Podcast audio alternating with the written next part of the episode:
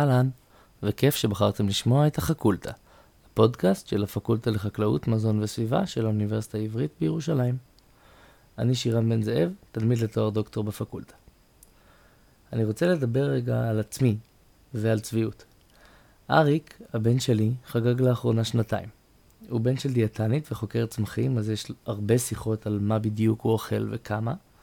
הצביעות היא שלפעמים בדרך חזרה הביתה, בנסיעות ארוכות, אני מתפתה להיכנס לסניפים של רשת מזון מהיר מסוימת ולקנות ארוחה שמכילה בדיוק את כל הדברים שלא נותנים לאריק לאכול בשום אופן.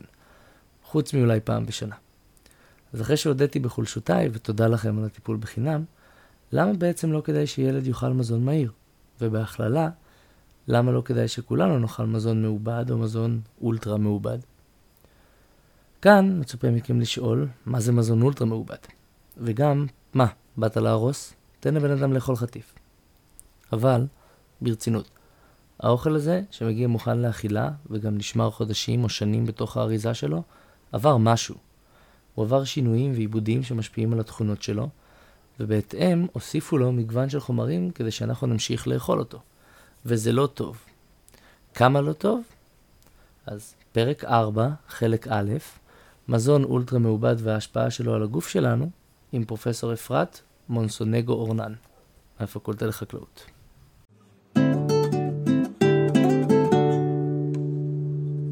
שלום לאפרת מונסונגו אורנן, פרופסורית במכון לביוכימיה, מזון ותזונה, שעוסקת בתזונה ובהתפתחות השלד. אהלן. אה, אז קודם כל, אשמח אם תוכלי לתאר את המחקר שלך באופן כללי. איך נראות השאלות שאתן שואלות, ואיך אתן אה, עובדות עם המחקר שלכם. אוקיי. Okay. אז uh, המעבדה שלנו באמת uh, שואלת שאלות שקשורות להתפתחות השלד, וההקשרים שלהם לתזונה לא רק, uh, זה התחיל בעצם מהקשרים להשפעות סביבתיות, כי אנחנו יודעים שבהתפתחות של השלד יש לנו אלמנטים גנטיים משמעותיים, ואז על הגנטים יש את הדברים הסביבתיים, ההשפעות החיצוניות, ואם מחלקים את זה, אז אומרים שזה נגיד 70 אחוז גנטי ו-30 אחוז היתר, אבל היתר זה המקום שיש לנו מה לעשות בו, ולכן הוא מעניין אותנו. אז בתוך הסיפור הזה של איך הסביבה משפיעה על השלד, אה, התמקדנו במשך השנים אה, בתזונה, וגם כאן בתזונה אפשר לשאול את זה בכל מיני כיוונים. אפשר... אפשר להגיד שתזונה משנה את המצב המטבולי, ההורמונלי שלנו, כאילו מה שאנחנו אוכלים גורם לנו להיות אה, שמנים, רזים, סוכרת, אה, כל מיני דברים. Okay. אוקיי. ואז ההורמונים בגוף משתנים, וכל הורמון כזה יש לו באמת השפעה על התאים של השלד. והרבה שנים עשינו מחקר מהסוג הזה, שבדקנו איך ההורמון הזה משפיע ואיך ההורמון הזה משפיע, ויש לנו אה, די הרבה פרסומים מהסוג הזה, איך אינסולין, איך לפטין, איך... אינסולין הוא הורמון שגורם לכניסה של סוכר ממחזור הדם אל התאים שלנו, ולפטין מווסת את צריכת האנרגיה שלנו על ידי ויסות התיאבון וחילוף החומרים. כל מיני הורמונים מטאבוליים ואיך הם משפיעים על השלד. אוקיי. אז זה פן אחד. אבל הפן הנוסף זה להסתכל ממש על הרכיבים של הדיאטה, כי מה שאנחנו אוכלים זה מצד אחד אבני הבניין, כלומר זה אנרגיה וחומצות אמינו וחומצות שומן ומה שנותן את החומר כדי לבנות את, ה, את השלד או כל רקמה אחרת בגוף, אני מתמקדת בשלד אבל זה, זה רלוונטי כמובן לכל הרקמות. אבל חוץ מאבני בניין, אנחנו מכניסים לגוף שלנו כל מיני מולקולות אה, שבאות מהנוטריאנטים, אבל הן מולקולות סיגנל. קפאין מהקפה שאנחנו יודעים שהוא מעכב של אנזים ספציפי בתא שמעלה צייקליק AMP, זאת אומרת אנחנו אוכלים כל מיני דברים כי טעים לנו או כי זה בדיאטה שלנו, וכשהם נכנסים לגוף אז הם מולקולות של סיגנל שמשפיעות גם על תאי השלד. ואז נשאלת השאלה, בגלל שאני מסתכלת על שלד, מה צייקליק AMP גבוה בתאי שלד עושה?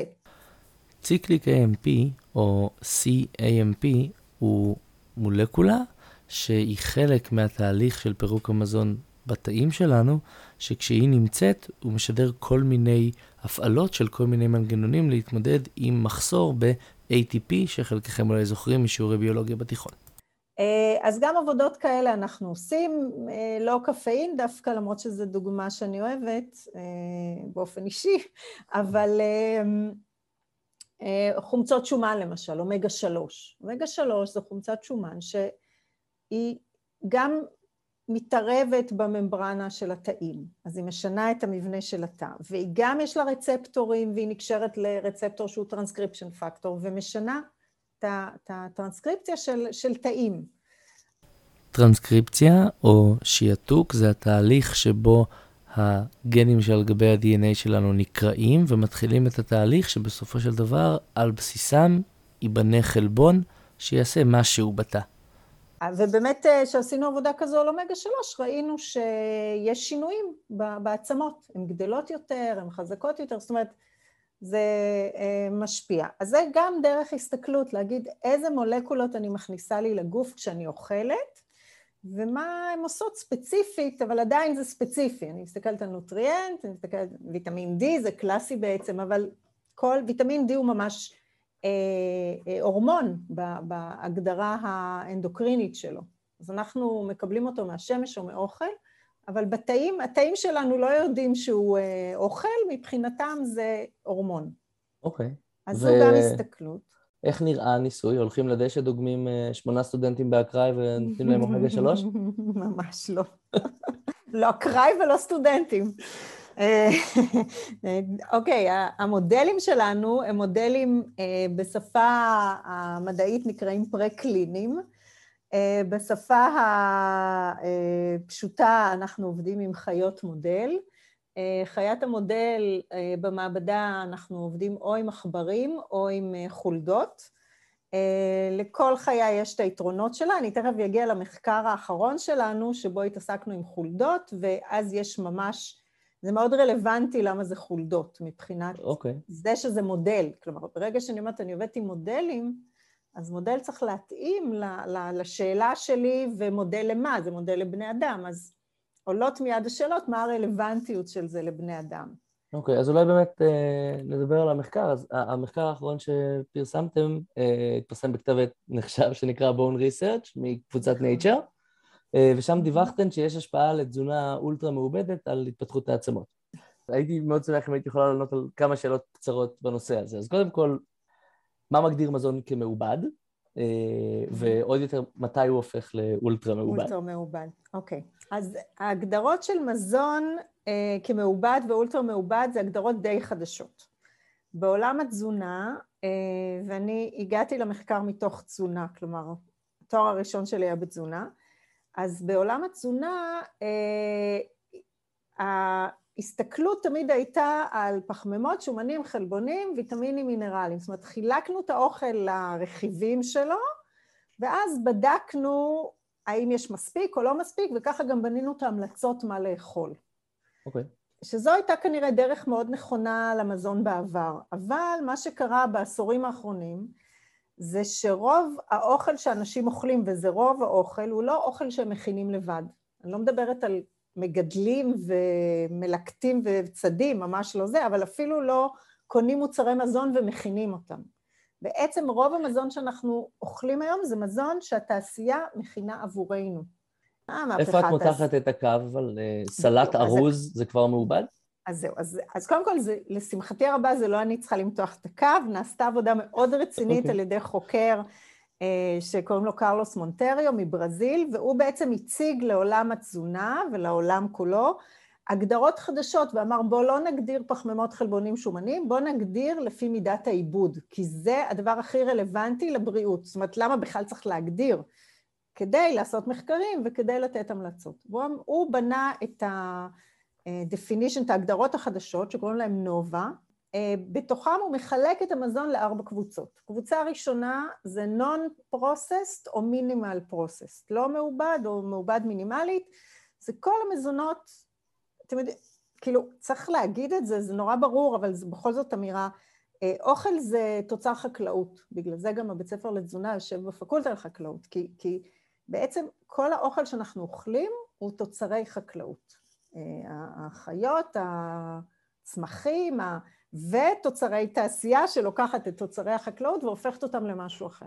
אוקיי. Okay. אז כל המזון שמגיע מהחקלאות כמו שהוא, זה non-processed, עגבניה, מלפפון, סטייק, אה, סטייק, אה, בוא נגיד גוש בשר, okay. אוקיי. ביצה, חלב, או minimal process הוא גם הכניס, כי אם מישהו חלב את החלב מהפרה ושם אותה בקופסה, אז כבר יש איזשהו הליך של processing, כבר עשו משהו ועוד פסטרו. אז יש כאן כבר תהליך מסוים, יש כאן processing מסוים, אבל הוא עדיין מינימלי. ובתוך זה גם אולי לקחת ירקות ולהקפיא אותם, זה minimal process. תהליכים ממש מינימליים. גם אם אני לוקחת ירקות וחותכת סלט, אני לבד זה processing, חיתוך.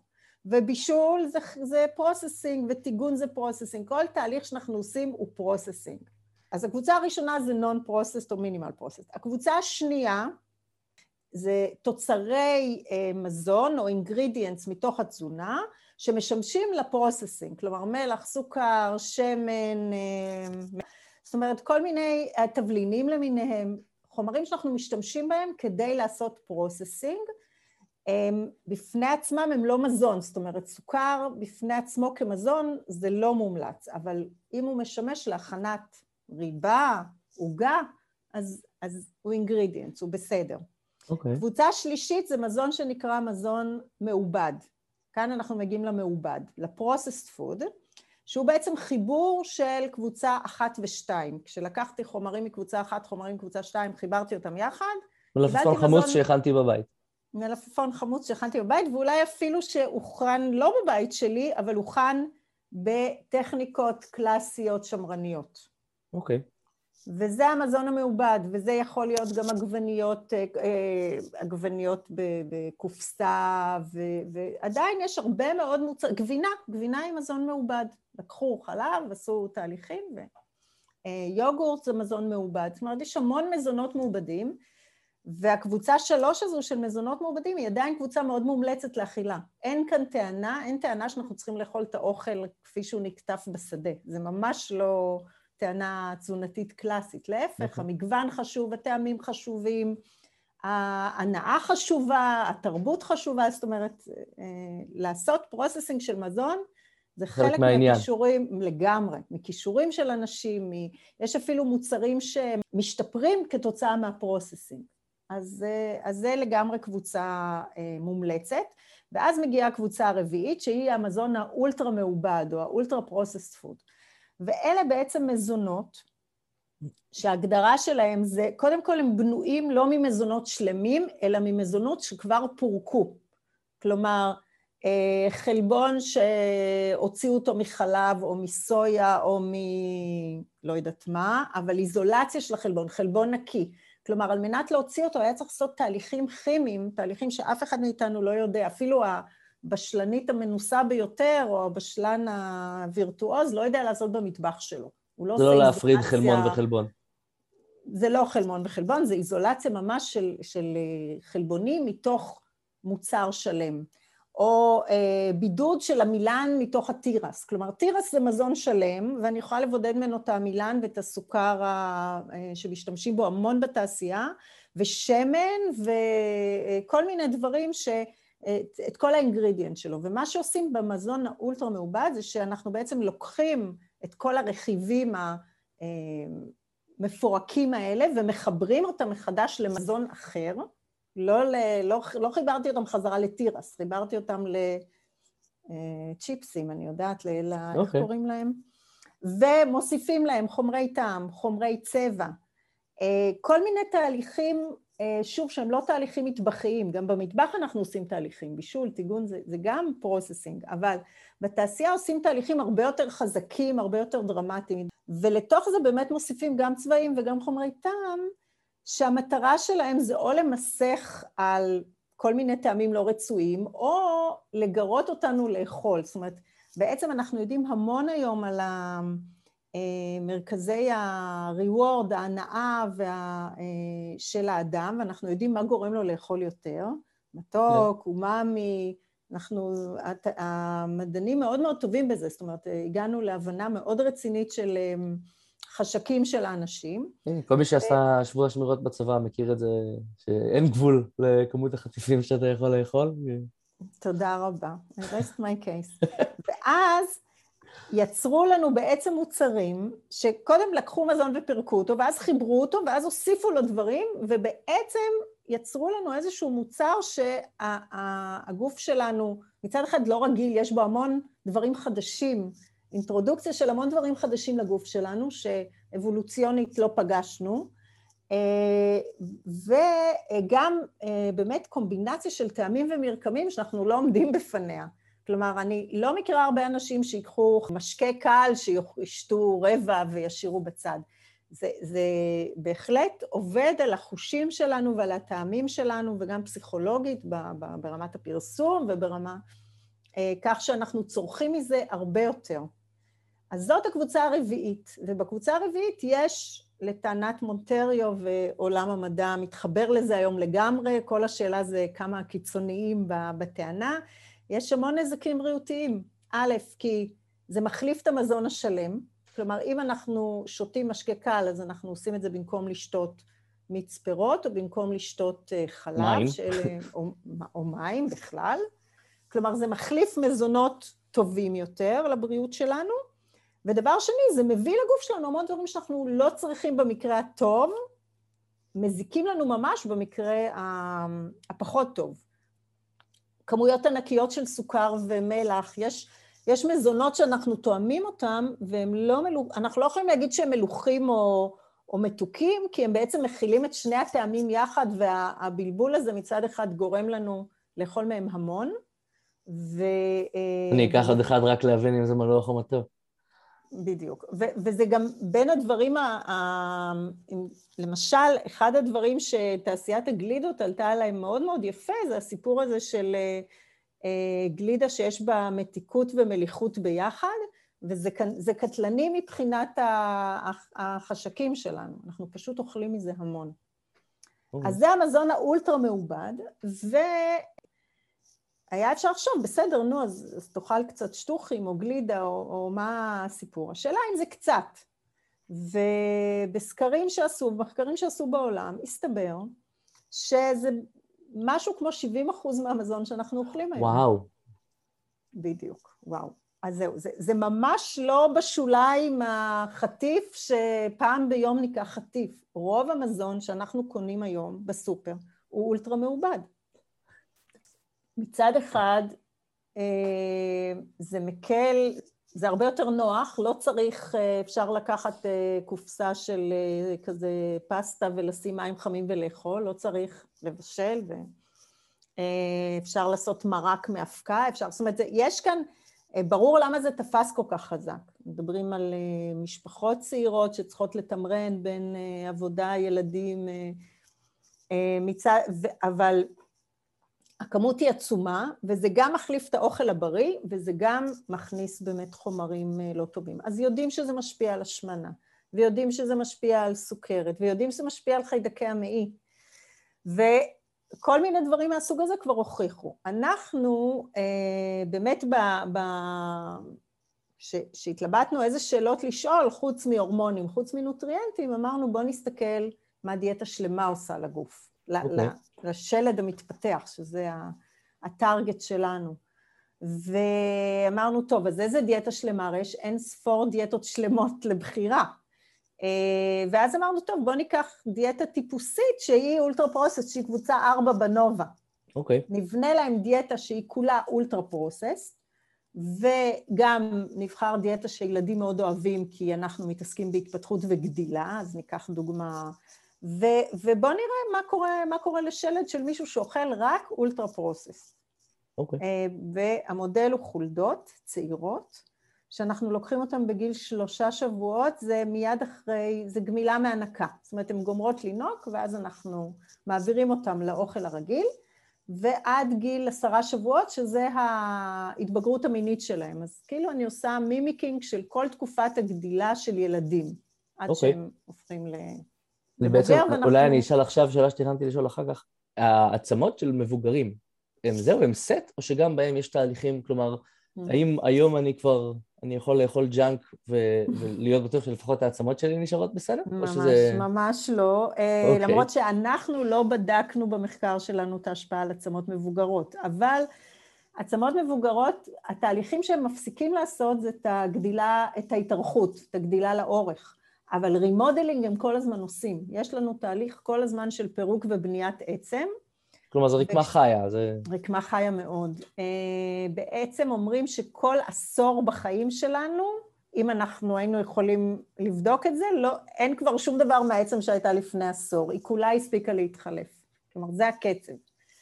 אה, והתהליך הזה נורא חשוב, כי הוא תהליך שמאפשר לנו לשמור על האיכות של העצם. זאת אומרת, כל הזמן יש חידוש, ולכן אם יש איזו פגיעה קלה בעצם, אז היא מתחילה לעשות remodeling, התחדשות, ומתקנת עצמה, לפני שזה שבר אמיתי. עכשיו, זו הסיבה שגם יש תהליך של תיקון שברים, כי העצם יודעת לעשות את זה, להגיע למקום של פגיעה ולתקן אותו. והקצב סליחה, אנחנו סוטים מהנושא, אבל זו שאלה שאני מניח שתעלה גם לשומעים שלנו. הקצב של התחדשות של עצם אחרי שבר מכני, הוא קבוע, לאום, כאילו הוא דומה לקצב ההתחדשות שקורה במילא, או שיש איזו האצה כתוצאה מהשבר? אה, וואי, שאלה טובה. לדעתי יש האצה, או לפחות יש ריכוז אה, כוחות, ריכוז עבודה למקום השבר. כלומר, יכול להיות שזה בא על חשבון אזורים אחרים בעצם, אני לא לגמרי בטוחה בזה, אבל אנחנו יודעים, שברים לא מורכבים מדי ובאנשים בריאים, ובטח בילדים, זה סיפור של ארבעה עד שישה שבועות שהשבר מתקן את עצמו. אוקיי. Okay. אה, ארבעה שבועות בדרך כלל זה כבר בסדר, ואז נותנים עוד שבועיים להתחזקות ולנגד עין הרע, על יתר ביטחון. אוקיי. Okay. Uh, ככה שזה תהליך מאוד מהיר, באמת תהליך, אולי לא למי שתקוע באוגוסט בגבס, אבל uh, כן, זה כמו נצח כנראה. כן, באופן כן. ביולוגי זה תהליך מאוד מהיר, ואני חושבת שהוא דומה יותר לתהליכי התפתחות מאשר לתהליכי הרימודלינג, זאת אומרת, לשלבים שהעצם מאוד פעילה. עכשיו, גם תיקון שבר עם השנים ועם הגיל, היעילות שלו הולכת ויורדת, ואז באמת רואים שברים בגיל מבוגר, הם שברים קשים יותר לתיקון מגיל צעיר, שפשוט אה, הגוף עושה את זה בצורה יוצאת מן הכלל. אז כן, okay. אוקיי. אני חושבת שזה תהליך מואץ יותר, התיקון. אוקיי, okay. uh, חזרה למחקר, את תוכלי לשתף כן, כן. בעיקרי התוצאות? הכי, הכי, הכי מעניין. אז זהו, אז נתנו להם דיאטה, החולדות ביקורת קיבלו דיאטה רגילה, שמומלצת לחולדות, כאילו מה הדיאטה שהכי טובה להם לגדילה. אה, והדיאטה, אה, האולטרה פרוססט פוד, נתנו להם אה, ארוחה ש, של המבורגר, צ'יפס, לחמנייה, עם הירקות שבאים בתוך זה, הייתה ארוחה שלמה עם הרטבים עם שתייה קלה. וטחנו להם את הכל ביחד ועשינו להם כאלה כופתיות כמו שהם רגילים לקבל אוכל. ונתנו להם גם לשתות אה, מים וגם לשתות את המשקה הקל, כאילו לבחור. הם מאוד מאוד אהבו את האוכל, כלומר, הם אכלו בכמות אה, גדולה יותר מקבוצת הביקורת, מבחינה קלורית, לא רק אה, כמות, ממש אכלו יותר. אוקיי. Okay. אה, באמת, זה הזמן להגיד שזה עבודות דוקטורט של אה, שתי דוקטורנטיות שסיימו כבר, ז'אנה זרצקי ושלי גריס אה, פישנהיימר. אמ, ו, ונתנו להם את זה במשך שישה שבועות, והם, אה, והסתכלנו מה קורה. הציפייה שלנו הייתה שהם ישמינו, ושהעצם שלהם תהיה קצת פחות טובה, כי אה, ידוע שבאנשים שמנים העצמות קצת יותר, אה, יש יותר בעיות, ויש השמנה של מח העצם, יש כל מיני תופעות. אוקיי. Okay. אז זה מה שציפינו. ההפתעה הייתה שהם, הגדילה שלהם התעכבה. הם לא רק שהם לא השמינו, הם עלו פחות במשקל מחולדות הביקורת, הם היו קצרות יותר, מדדנו את הגובה שלהם, זה מצחיק להגיד גובה, כי זה אורך בעצם, זה מהזנב לאף. Okay. אוקיי. הם היו קצרות יותר. העצמות שלהם היו קצרות יותר, וכשהתחלנו אה, להיכנס לרזולוציה שאנחנו מסתכלים במיקרו-CT על המבנה, על ה... אחר כך בהיסטולוגיה, על התאים, ראינו שיש הפרעה מאוד רצינית במבנה של העצם. העצם, למרות שהיא עצם צעירה של חיה צעירה, הייתה מחוררת כאילו היא עצם זקנה. אוקיי. Okay. הטרבקולות, האזור הספוגי היה הרבה פחות צפוף, תמונה אוסטאופורוטית. העצם הקורטיקלית זו שצריכה לתת את, ה... אה, את התכונות המכניות החזקות של העצם הייתה דקיקה, ובאמת כשעשינו מבחני שבירה, העצמות האלה היו שבירות פי שלוש וארבע לעומת עצמות הביקורת. אבל זה בהלימה למשקל הנמוך שלהם? כלומר, זה לא שאותן עצמות היו צריכות גם לסחוב משקל גוף גדול יותר, או שזה בא מאוחר יותר? זה נשמע כאילו יש פה אתגר מאוד גדול על השלט, הוא במילא פריך, ועוד אנחנו שמים עליו את כל שאר המאפיינים. אבל לא היה משקל גדול, כן. הם לא גדלו, הם הפסיקו כן, כן. לגדול. כן. עכשיו, אי אפשר. אוקיי. להגיד, הם לא הפסיקו לגדול, הם האטו את הקצב גדילה שלהם. עכשיו, זו שאלה נורא מעניינת, האם החיות, זאת אומרת, הם הפסיקו לגדול ולכן העצמות היו גרועות, או שהעצמות לא טובות ואז מפסיקים לגדול. אנחנו יודעים ממדינות אה, שיש בהן רעב, שילדים שחסר להם אוכל, אנרגיה, קלור, אנרגיה, חלבון וזה בגיל הילדות, הם נמוכים יותר, הם לא גדלים, זאת אומרת הגוף מרגיש שאין מספיק אנרגיה והוא לא יגדל למלוא הפוטנציאל הגנטי שלו, כי, כי, כי ככל שהגוף גדול יותר, של פידבק. הוא צריך יותר אנרגיה. אז, אז יש תקשורת בין המצב המטבולי למצב של העצם. אבל כאן אה, לא היה להם מחסור באנרגיה וקלו, וחלבון. ממש לא, להפך, כשחישבנו כמה הם אכלו, הם אכלו יותר. אבל זה אוכל שהם לא יכלו להשתמש בו בצורה טובה כדי לבנות את, ה, את השלד שלהם. ו, אה, ולכן הם גם, אה, אני חושבת שלכן הם גם לא גדלו. עכשיו, כשהסתכלנו, עוד פעם, כדי לנסות להבין למה, הסתכלנו באזור לוחיות הגדילה, שזה האזור שנמצא בקצות העצמות, ושם העצמות אה, מתארכות. זה האזור ש... שיש ילדים שרוצים לראות אם הם, פוטנציאל הגדילה שלהם, עושים להם צילום עצמות ואומרים באיזה גיל העצמות שלהם, אז זה בעצם צילום של לוחיות הגדילה. כי שם מתרחשת הגדילה האורכית, ויש תהליך מאוד uh, מסודר ומאוד uh, ברור, התאים שעושים את זה הם כונדרוציטים, והסתכלנו על האזור הזה, ובאזור הזה, במקום שיהיה את הסדר הרגיל של תאים שמתחלקים ומתמיינים, ראינו פלק סחוסי, בעצם תאים שתקועים שם, ולא עוברים את התהליכים הרגילים שלהם. ממש מעכבים ש... את הצימוח. ממש מעכבים את הגדילה, וגם מסבירים למה הגדילה שהיא קורית, העצם נוצרת היא לא עצם תקינה, היא לא עצם אה, במצב אה, טוב. כי כל התהליך הזה של גדילה, של איסוף עצם, של התארכות עצם, משובש לחלוטין. וזה נובע, נובע מהדיאטה. עכשיו, ז'אנה עוד המשיכה ורצתה לברר ברמה המולקולרית מה קורה שם, ועשתה RNA sequencing, היא עשתה אה, מיצוי של אה, RNA מה... לוחיות גדילה הבריאות וה, וה, שקיבלו את האולטרה פרוססט פוד, וראתה שיבוש מאוד רציני בטרנסקריפטום, אה, גנים שקשורים לחלוקה והתמיינות, גנים שקשורים למינרליזציה, זאת אומרת בעצם מאוד התאים הסיפור, בסיפור שראינו בגנים למופע המשובש הזה שראינו בלוחית.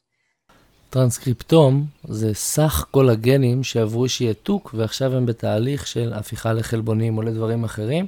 זו בדיקה שעושים כדי לדעת איזה גנים התא בוחר להפעיל עכשיו ובעצם איזה תהליכים קורים בתא בשלב נתון. כמובן שהבדיקה בדרך כלל לא נעשית על תא בודד אלא על רקמה, אבל לזה מתייחסים כשאומרים טרנסקריפטום. אז בעצם היה, ראינו את המהלך שקורה שהמזון הזה גורם לשיבוש באזורי הצימוח של העצמות, וכתוצאה מזה העצמות גם קטנות יותר וגם הרבה הרבה פחות טובות מבחינה מבנית ומבחינה מכנית.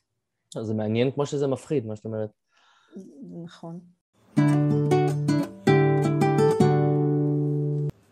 אז זה הסוף של החלק הראשון של הריאיון עם פרופסור אפרת מונסונגו אורנן, ובחלק השני אנחנו נדבר על דברים יותר כלליים וקצת פחות ספציפית על המחקר הזה. אני חושב ש... וסליחה על הבדיחה פה, כולנו צריכים אולי קצת לעכל את מה ששמענו, ולא לעכל מזונות אולטרה מעובדים. מאוד אשמח אם תצטרפו לחלק השני של הפרק הזה, פרק 4ב', וזה הזמן שוב להודות לאפרת ולהודות לגלעד הראל על המעברונים המוזיקליים המעולים שהוא הכין לנו. ולכם על ההאזנה. מוזמנים ליצור איתנו קשר באמצעות האימייל, החקולטה בג'ימייל, h-a-h-a-k-u-l-t-a, שטרודל gmail.com, או בדף הפייסבוק שלנו, או באתר של הפודקאסט. מאוד נשמח לשמוע מה דעתכם ודעתכן, ומה חשבתם, ואם יש לכם רעיונות לפרקים נוספים. ונתראה בחלק השני של הפרק הזה, פרק 4ב'.